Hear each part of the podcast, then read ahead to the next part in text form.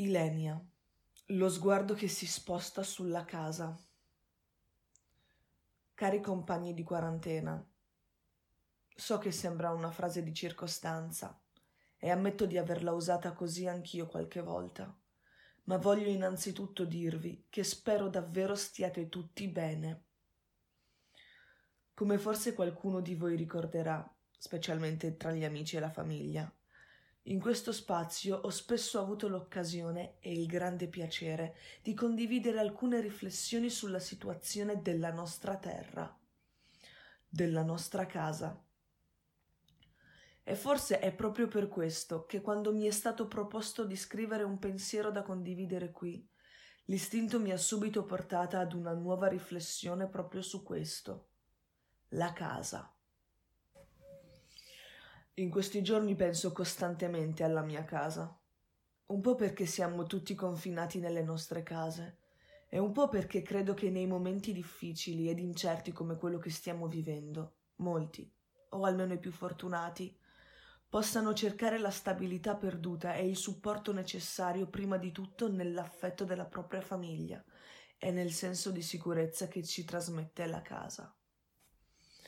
Quando penso a quella sensazione così confortante, mi ritrovo, anche se solo con il pensiero, in quella che io identifico come la mia vera casa, anche se ormai è molto lontana nel tempo e nello spazio da quella in cui vi scrivo queste parole.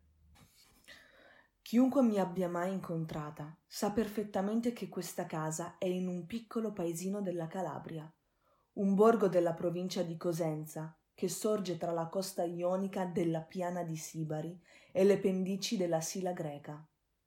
Un posto con una storia molto particolare, diversa da quella dei comuni vicini.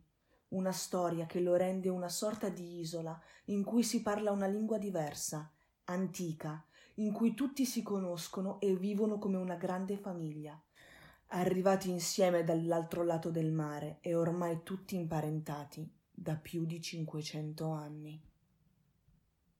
Questo posto è per me il calore, la stabilità, il conforto e la sicurezza di casa. In questo momento di pericolo il mio sguardo va prima di tutto verso casa e quando succede non posso fare a meno di rendermi conto, con grande sgomento, che questa casa non può offrire nessun riparo a chi ci è rimasto ai miei parenti anziani, ai miei cugini, ai miei amici. È quella casa che da un lato ci dà il conforto di cui tutti abbiamo bisogno, in un momento come questo, dall'altro minaccia di trasformarsi all'improvviso in una trappola senza via di scampo.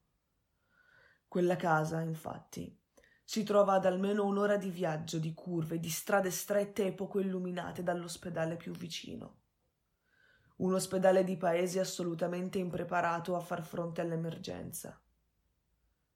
Qui siamo sempre in emergenza, dice un medico calabrese in televisione. Abbiamo circa 110 posti letto in terapia intensiva per tutta la regione e quasi tutti sono già occupati dalle necessità ordinarie. Abbiamo 60 medici in quarantena senza i quali 7000 persone sono lasciate sole senza un punto di riferimento in una situazione così drastica. Sono dati, dichiarazioni, numeri, informazioni nel fiume di tutte le informazioni da cui siamo travolti in questi giorni, ma per me significano una cosa molto semplice. Se un mio parente, magari un parente anziano e fragile, venisse toccato da questa malattia terribile, è molto probabile che non avrebbe nemmeno una vera occasione di lottare. Questo fa paura. Mi fa arrabbiare. In questi giorni la televisione nazionale è sempre accesa. Sento continuamente inviti ufficiali a stare tranquilli, a pensare positivo, a stare sereni e soprattutto a non fare allarmismi. Giusto. D'altro canto, leggo le parole perentorie e disperate che arrivano dalla Campania, dalla Puglia e dalla Calabria, e che dispongono la quarantena preventiva per chiunque, senza dubbio con scarsissimo senso civico e grave incoscienza, è partito per cercare il conforto di quella casa, a cui penso continuamente anch'io in questo momento di panico e pericolo. Non potremmo reggere. Scendete alla prossima fermata e tornate indietro. Non ci tradite. Noi siamo lontani e ci troviamo in una delle zone più colpite da questa malattia terribile, ma non ci viene in mente quasi mai. Siamo a disagio, certo, ma paradossalmente siamo spaventati solo quando istintivamente pensiamo che vorremmo essere a casa. Abbiamo paura e siamo arrabbiati. Vi confesso, cari compagni di quarantena, che ho dovuto riscrivere questa parte e tagliare riflessioni molto amare, che in questo momento non gioverebbero a nessuno. Per ora, fortunatamente, la situazione sembra gestibile, ma forse quando le cose torneranno alla normalità deciderò di recuperare quei pensieri, perché non posso proprio accettare che la vita delle persone a me care sia in mano alla fortuna. La paura e le preoccupazioni non ci lasciano mai ma come ho detto, in questo momento mi rifiuto di diffondere sentimenti di rabbia, che pure è giustificata. Ci sarà tempo. Nonostante i momenti di panico e la grande amarezza dettata dall'ingestibilità di una situazione così critica nella mia casa, cerco di spostare il mio sguardo. Per farlo, decido di cercare il conforto di casa pensandola in un senso più ampio e guardando all'umanità e alla terra. Le immagini delle emissioni in Cina e nel nord Italia mostrano che l'aver limitato le attività industriali e il consumo di combustibili fossili ha restituito un po' di respiro al nostro pianeta in affanno, in un tempo di recupero estremamente breve. Le limitazioni al traffico aereo, stradale e marittimo hanno immediatamente prodotto un grande effetto. Pochi giorni senza la circolazione dei traghetti ha convinto i delfini ad avvicinarsi maggiormente al porto di Cagliari. Li hanno resi più audaci, più tranquilli, inclini al gioco e all'interazione con gli sporadici passanti umani. I canali di Venezia sono limpidi. I cigni, i cervi in Giappone. Chiaramente questi sono solo effetti temporanei di un cambiamento improvviso e drammatico. Ma oggi, adesso possiamo vedere quello che potrebbe essere e possiamo pensare che le cose non devono andare per forza così.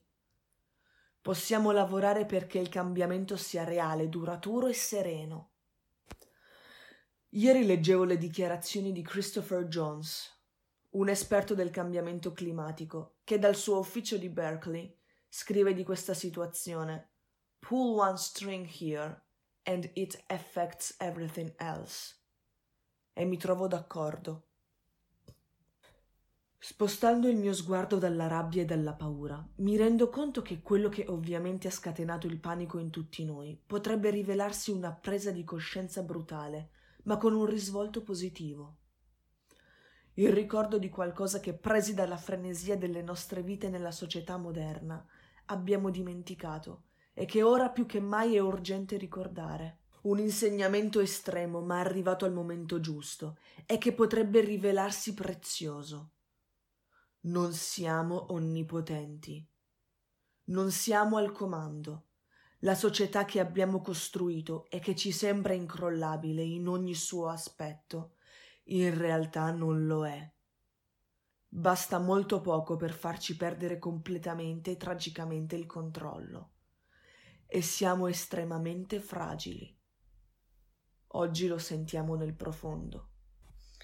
Per quanto lo scenario presente sia tragico, purtroppo non è nulla rispetto a quello a cui potremmo assistere tra non molto se non facciamo tesoro adesso di questa consapevolezza ritrovata. Questo sentimento di impotenza ci paralizza dal terrore, è vero, ma non dobbiamo disperare. Dobbiamo invece trarne vantaggio per le sfide che verranno. Se spostiamo il nostro sguardo, riusciamo ad accettare la paura, ad assorbirla e a ricordarla, perché questa stessa paura può diventare la bussola che ci guiderà verso scelte diverse, migliori, lontane dal disastro. La presa di coscienza della fragilità nostra e del sistema in cui viviamo arriva a un costo altissimo, incalcolabile, e ci ha costretti a fermare tutte le nostre vite con l'immediatezza e la semplicità di uno schiocco di dita. Ma porta con sé frasi che fino a un mese fa avremmo considerato, con dispiacere ma realisticamente, pura utopia. Costi quel che costi. Le conseguenze economiche arriveranno, ma dobbiamo ad ogni costo tutelare i più vulnerabili. Nessuno è invulnerabile, nessuno è del tutto autonomo. Dipendiamo. Abbiamo bisogno gli uni degli altri e tutti del mondo in cui viviamo. Questo è il grande e spaventoso promemoria che ci troviamo di fronte. E per quanto da un lato sia spaventoso, dall'altro significa anche che non siamo soli nel mondo e non siamo soli nella società umana.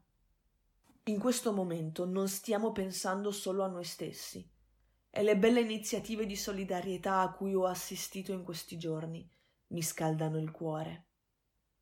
Ci prendiamo cura degli altri e le differenze che vedevamo ieri oggi non sembrano più così rilevanti. Spostando il nostro sguardo comprendiamo che alla fine in questo terribile scenario di malattia. Siamo tutti umani e tutti uguali. Anche questo è un insegnamento che avevamo bisogno di ricordare e che non dobbiamo dimenticare quando, spero presto, tutto sarà finito.